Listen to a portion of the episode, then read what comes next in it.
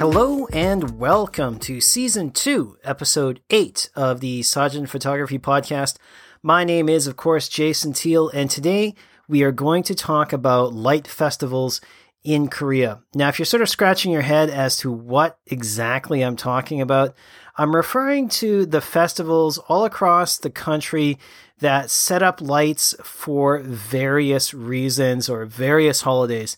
They just keep popping up everywhere. Now, if you live in Korea, you're probably guessing that I'm a little bit late on this one. You're thinking, Jason, Seollal, the Lunar New Year, was last week. Christmas was a few months ago. Why on earth are you deciding to talk about this now? Well, the thing is, is that because of COVID, now many of the light festivals, places that have invested a lot of money into the lights, are starting to open up a little bit more now. Ulsan Grand Park has come and gone, but it was actually just opened up over the month of January. And if you go down to Haeundae Beach, you'll see that their beach is now covered with a sea of lights. Uh, and that is a major festival. And I think that at some point in time, they've been debating on even doing the Christmas Light Festival, but I can't guarantee that. But anyway, I just wanted to take the time to quickly go over these festivals because if you are able to travel around Korea at some point in time, these are really great to sort of photograph and just experience on your own. Just before we get started, I do want to point out that I'm not referring to the Buddha's birthday lantern festivals or anything like that. I'm strictly referring to the festivals that are centered around some sort of light arrangement. So, primarily what we're going to be talking about today are the Christmas light festivals in Busan, and then the scattered ones that I've been to over the years that have really sort of stuck out to me. So just understand that we're we are going to do a special Buddha's birthday talk later on, closer to May when it's Buddha's birthday. And as well, I just want to say that this particular episode today is a little bit light, and I I'm apologize for that.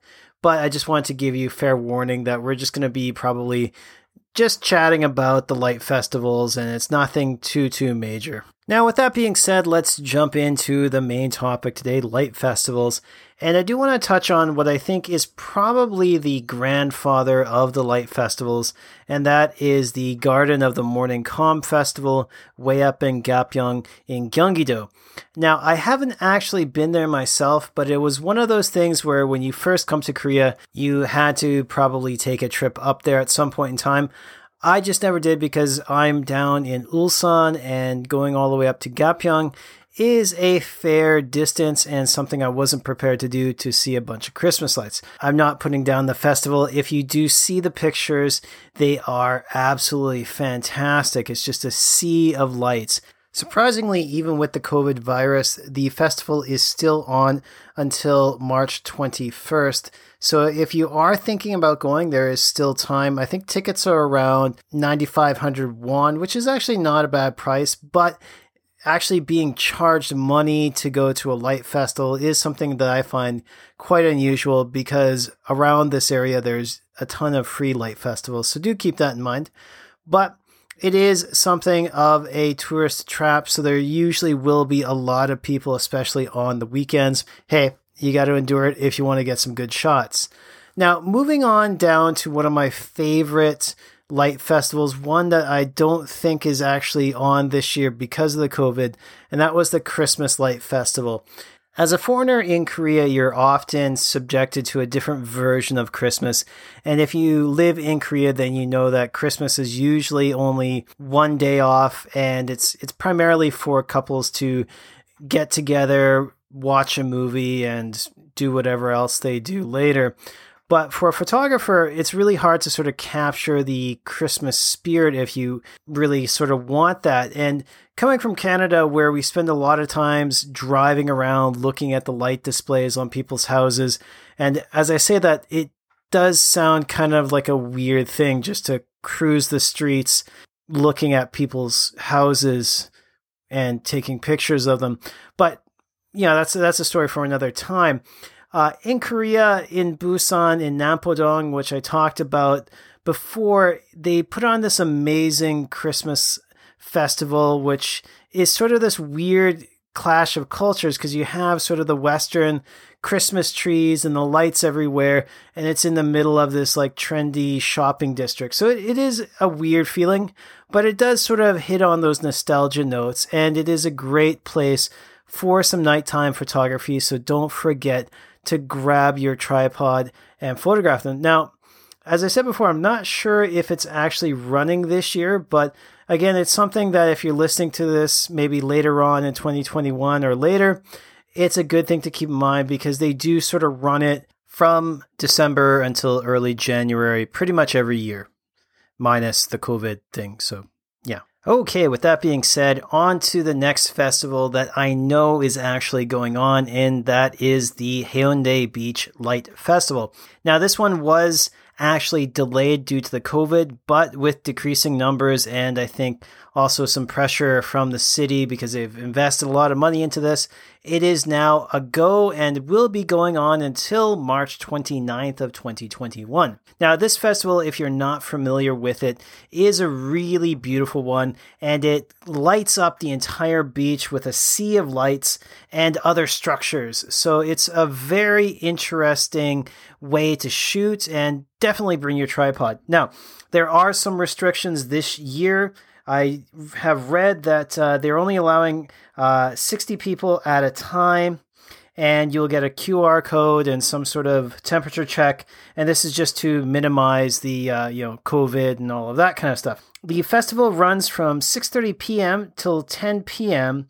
every night, and again, this is where you want to bring your tripod and really make use of your time there. Also, please do wear a mask, etc., etc be mindful that COVID is still a thing here in Korea. And I'm going to be probably checking it out next week if I have the time.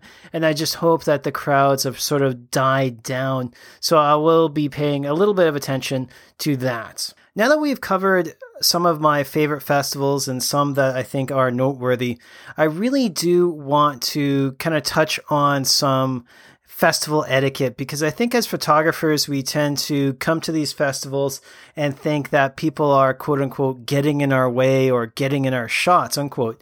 And what really we need to focus on is that the people coming there have every right to be there as much as you do, if not more, especially if it's families and whatnot, as they are actually coming to the festivals to enjoy the festival for what it is. You are there to sort of make some beautiful pictures, and that's not always the prime directive of these festivals.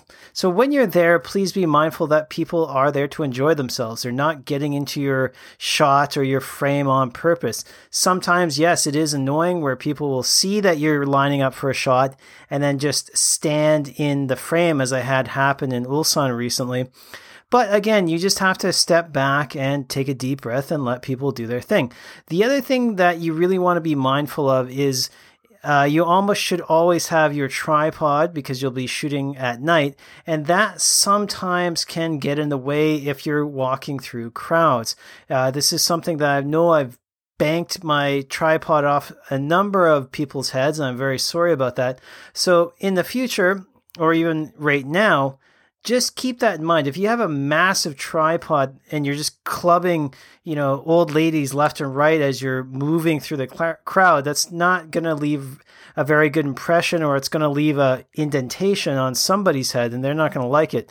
So do try and minimize that if you can carry your tripod under your arm or just be aware of how much space you're taking. And with that being said, I do want to say that I've seen some photographers who will go to these events with a giant backpack, a massive tripod, a you know a small trolley of gear behind them, and then get pissed off that people are bumping into them.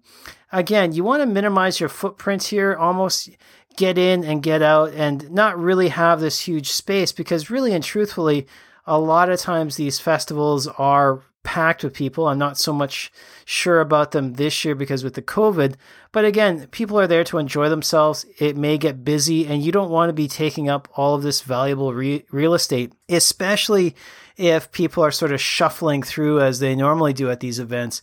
You want to sort of be quick about it. And even sometimes having a tripod is almost too much space and gets in the way. So do be aware of that. And that kind of leads me to my next point, and that is when you are shooting with a tripod, it almost is like a magnet for toddlers and young kids on scooters and whatnot. They will inevitably bump into your tripod. So you have to guard it if you don't want your camera and everything smashing on the ground. Uh, and then just having someone, you know, politely be like, "Oh, I'm so sorry," and then walking away as you're picking up the pieces of your five thousand dollar camera. So do be aware of your surroundings, and if you see kids getting close, again, you know, you're not going to give them a boot to the head or something, but just you know, either caution them or caution their parents. You know, people these days are quite conscientious of where their kids are running into, but if you're kind of you know they're thinking about where that kid is running to and being able just to move your camera out of the way that's much better. And again mind your p's and q's. People are there to enjoy the event just as much as you are. Now moving on to the next thing i do want to talk a little bit about some tips and tricks that i've learned over the years of photographing these events as I said before, you should almost always have a tripod with you. It doesn't have to be a massive carbon fiber one with a gigantic ball head, but it's got to be sturdy enough to keep your camera sturdy. That, that's the point of them. And to be able to get some decent shots because you definitely cannot handhold a shot at night. You know, it may seem like it because there's lights everywhere, but if you want to get a quality shot, you're going to have to put that camera on a tripod. So that's the first thing. Like, don't try and just, you know, jack up the ISO or something. It's not going to work. Now, speaking of ISO, if you want to get the best shots, especially when you're dealing with this sort of dynamic range of lights and darks and contrast, do shoot at the lowest possible ISO that you can. Now, I know that a lot of people think, well, that's basic. You want to shoot at the lowest ISO. But this is a thing where I see a lot of people jacking it up to try and squeeze in a few shots and again, not use their tripod. And just don't go there. Keep it as low as you can.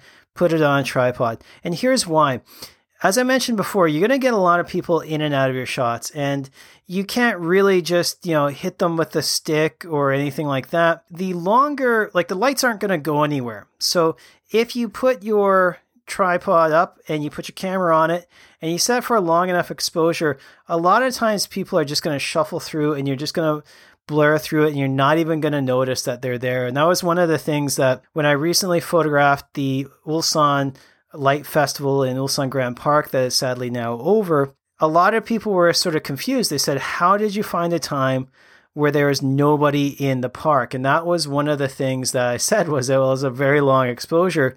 People just walked through the frame and I just blurred them out. Now the other thing is is you know, you always want to get those wide sweeping landscape shots, but really when you're at these events, try and get creative. Try and you know, get down low or try a new angle. It's that's what they're there for to regard and to to enjoy, but this is also your time to experiment.